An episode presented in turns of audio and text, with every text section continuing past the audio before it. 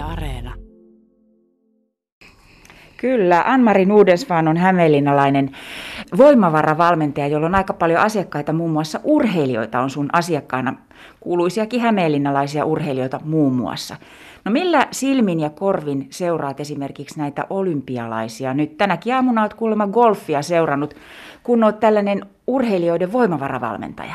Joo, tosi mielenkiinnolla on seurannut sitä ja, ja mun mielestä on, on vähän kaksijakoiset tunnelmat, että on ollut ihana nähdä sitä, miten innostuneita ne nuoret on ja miten uskalletaan puhua sellaisista asioista, mitä ehkä ei ole aikaisemmin puhuttu. Ja sitten taas toisaalta vähän semmoisella... Mm, miettelijällä mielellä siitä, että kun on jotenkin nostettu sitä psyykkistä puolta, että voiko nyt jättää jotain kilpailua väliin siksi, että ei, ei vaikka jaksa tai pysty, niin sitä vielä katsotaan vähän niin kuin eri tavalla kuin esimerkiksi vaikka fyysistä vammautumista. Niin näissä kisoissa on, on ehkä ensimmäistä kertaa jotenkin rinnastettu se, että jos on ö, henkisesti ei ole niin vahvoilla ja sitten fyysisesti ei ole niin vahvoilla, että se on vähän niin kuin sama asia. Aikaisemmin olympialaisten yhteydessä mä en ole ainakaan huomannut tätä keskustelua. Joo, en mäkään ole huomannut ja, ja se on ylipäätään näin, että me jotenkin pidetään sitä fyysistä vammautumista, esimerkiksi se on niin paljon selkeämpää, se on ulospäin näkyvää, niin se jotenkin me hyväksytään eri tavalla. Et jos menee jalka poikki, niin kyllä se meet sairaalaan, mutta jos sulla on mielen kanssa jotain haasteita, niin, niin vielä pidetään sitä vähän sellaisena mystisenä, että, että siihen pitäisi sitten hakea apua tai, tai jos, jos haet apua tai jos puhut siitä ääneen, niin mm, vähän erikoista. Mutta on avautumassa ja se on mielestäni ihan mielettömän tärkeä asia. Amerikkalainen telinevoimistelija hetkinen Simon Biles Joo. on ehkä tehnyt yhden kaikkein tällaisen suurimman ulostulon siinä, että hän on kertonut, hän on supertähti ja hän on kertonut henkisistä ja psyykkisistä ongelmistaan. Ja nyt sitten muun muassa tämän tällaisen twisties-asian takia, kun yhtäkkiä ei ymmärtänytkään, että missä missä asennossa hän on, kun hän tekee jotain volttia tai, tai omaa liikettään, niin joutui jättämään usean kilpailun väliin. Mitä mieltä tästä oot? No mun mielestä ihanaa, että jätti väliin, ettei tavallaan mene sit sellaisille rajoille, että, koska tuossa on hirveän iso loukkaantumisen vaara sit fyysisestikin, että jos, et sä enää, jos ei sun mieli ole hallinnassa ja sä et tiedä mitä sä teet, niin mun mielestä se on hirveän viisasta, että tekee. Ja ikävä sanoa näin, mutta mun mielestä se on myös vielä hirveän rohkeeta, koska sen pitää pitäisi olla ihan ymmärrettävä, se pitäisi olla ihan selkeää, että jos ei sulla ole kehokunnossa ja mieli, mieli kulje sen mukana, niin pitäisi olla ihan oikeasti, sun pitäisi olla velvollisuuskin jättää se väliin. Mutta hyvä, että tekijä, hyvä, että nämä asiat nousee esiin.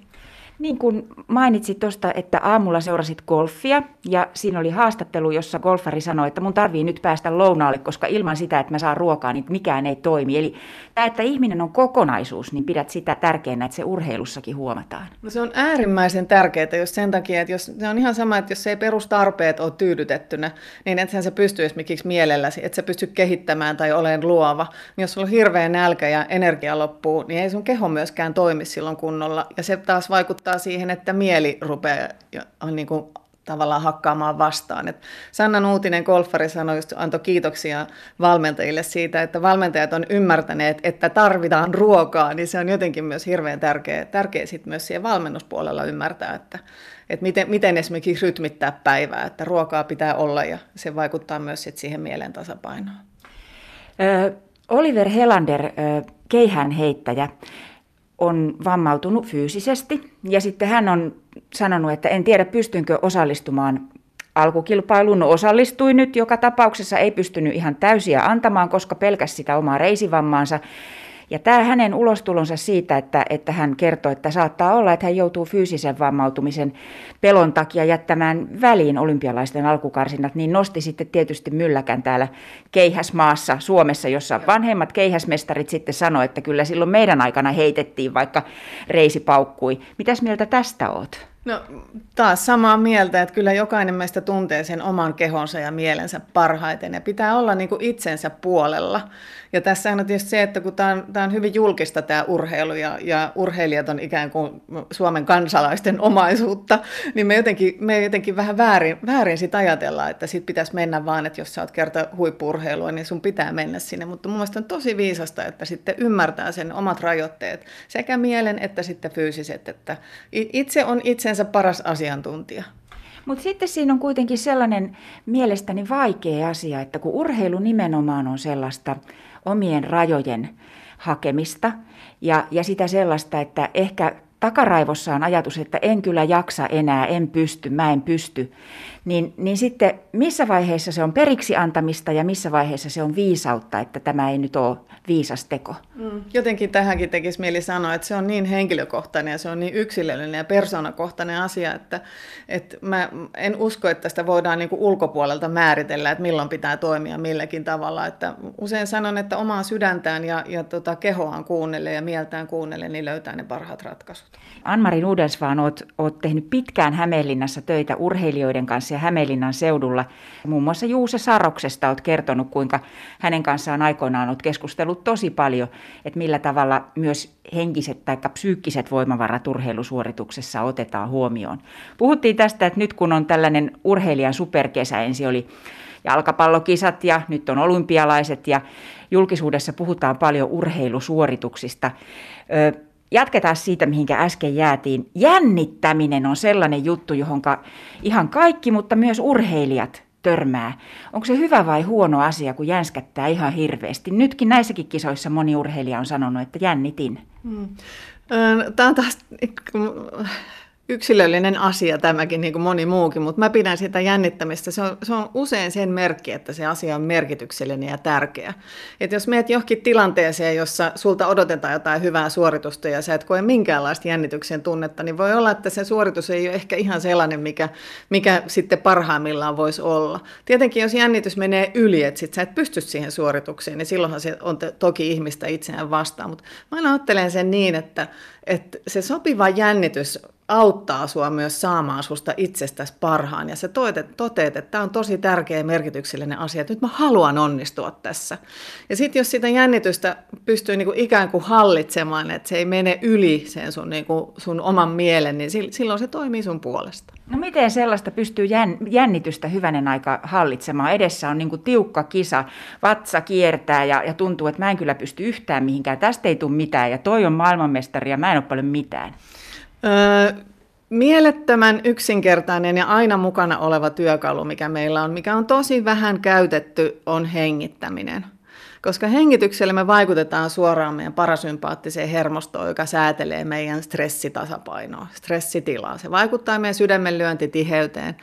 Öö, hengittämisestä on nyt vasta jotenkin uskallettu alkaa puhua, kun sehän ei ole, mitään, se ei ole mikään pilleri eikä se ole mikään leikkaus, mikä suoritetaan, mutta se on, se on tosi tärkeä ja hyvä työkalu. Sä pystyt sillä säätelemään sitä stressitilaa, joka yleensä tulee siitä, jos sä jännität hirveästi, niin sun stressaa, niin kuin keho stressaantuu. Niin hengittämällä, ja se miksi hengittämisharjoituksia kannattaa tehdä ennen sitä, on se, että sitten sulle ei tule semmoista paniikinomasta tunnetta, että apua nyt aina mun piti hengittää, että miten mä sen teen. Et sen takia hengitysharjoituksia kannattaisi tehdä päivittäin. Ja nyt mä en tarkoita, että se liittyy pelkästään siihen urheiluun, vaan hengittämisharjoituksia päivittäin ilman urheilua to- toimii myös työelämässä tosi paljon.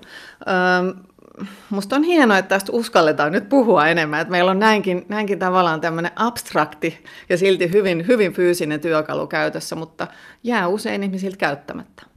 No sitten, sitten näitä olympialaisia nyt kun, kun kuunnellaan ja katsotaan, niin sitten esimerkiksi nuoret suomalaiset urheilijat, vaikka yleisurheilijat, jotka on menestynyt ihan mahtavasti nyt näissä kisoissa, niin ovatkin sillä tavalla jotenkin erityisen reippaita sen suorituksen jälkeen. Saattavat sanoa, että no tuntui niin hyvältä, että ajattelin, että pidättelen itseeni ja sitten onneksi vasta urku auki siinä loppusuoralla. Tällaisia itsevarmoja ja iloisia mielipiteitä ei ole totuttu kuulemaan niin paljon. Mitäs tästä ajattelet? No ihan just sama ajattelin, että sitä Saara Kuiviston viimeisin se 1500 metrin alkuerät, kun hän siitä pääsi eteenpäin, kun se sanoi tosi ihan, että se oli ihan täynnä energiaa vielä sen juoksun jälkeen ja sanoi, että vitsi, tämä oli tosi kiva lenkkeillä näiden kanssa ja tuntui tosi hyvältä. Ja sitten hän lopuksi sanoi siinä mun ihanasti siinä haastattelussa, että anteeksi vaan suomalaiset, että mä herätin teidät näin aikaisin aamulla. Että siinä on myös semmoista huumoria, että uskalletaan niin kuin tavallaan sanoa asioita ääneen, sanoa miltä itsestä tuntuu ja heittää itteensä siihen peliin vähän enemmän. Että ei ole mitään sellaista niin kuin pelkoa jostain vaikka itsensä mokaamisesta. Että päinvastoin. Tuo on varmaan kyllä voittanut paljon suomalaisia nyt puolelle ja kaikki, kaikki kannattaa kyllä. No luuletko sä, että tällaiset lukot olisi nyt aukeamassa, että siitä tulisi jotenkin, että se itsevarmuus jostakin syystä olisi nyt kasvamassa? No, mä uskon siihen ja mä toivon, että ihmiset uskaltaa vielä enemmän alkaa puhua koska se puhuminen on ihan hirveän tärkeä asia.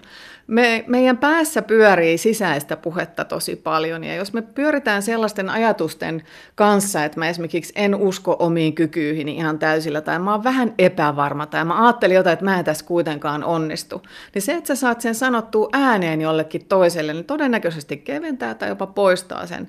Että meidän pitäisi saada sitä puhetta enemmän aikaiseksi. Että se ei tarkoita pelkästään urheilijoita, vaan, mm. vaan myös ihan meidän suomalaiset ollaan vielä tätä vähän tuppisuu kanssa, että meidän pitäisi oppia puhumaan. Niin ja Anmarin vaan kun puhutaan urheilijoista, niin hehän ovat oikeastaan aina nuoria ihmisiä, joilla on muutenkin henkisestä kasvusta tai sellainen aika, että miettii, että kuka mä oikein oon. Ja sitten siinä on vielä tämmöinen vaativa urheilusuoritus, niin taitaa olla aikamoinen paketti. On paketti kova ja sitten tietenkin vielä, kun puhutaan just tämmöisestä urheilijat on niin sitä julkista omaisuutta, niin sieltä tulee vielä sitäkin kautta sitten ylimäärä, ylimääräinen tämmöinen stressitekijä.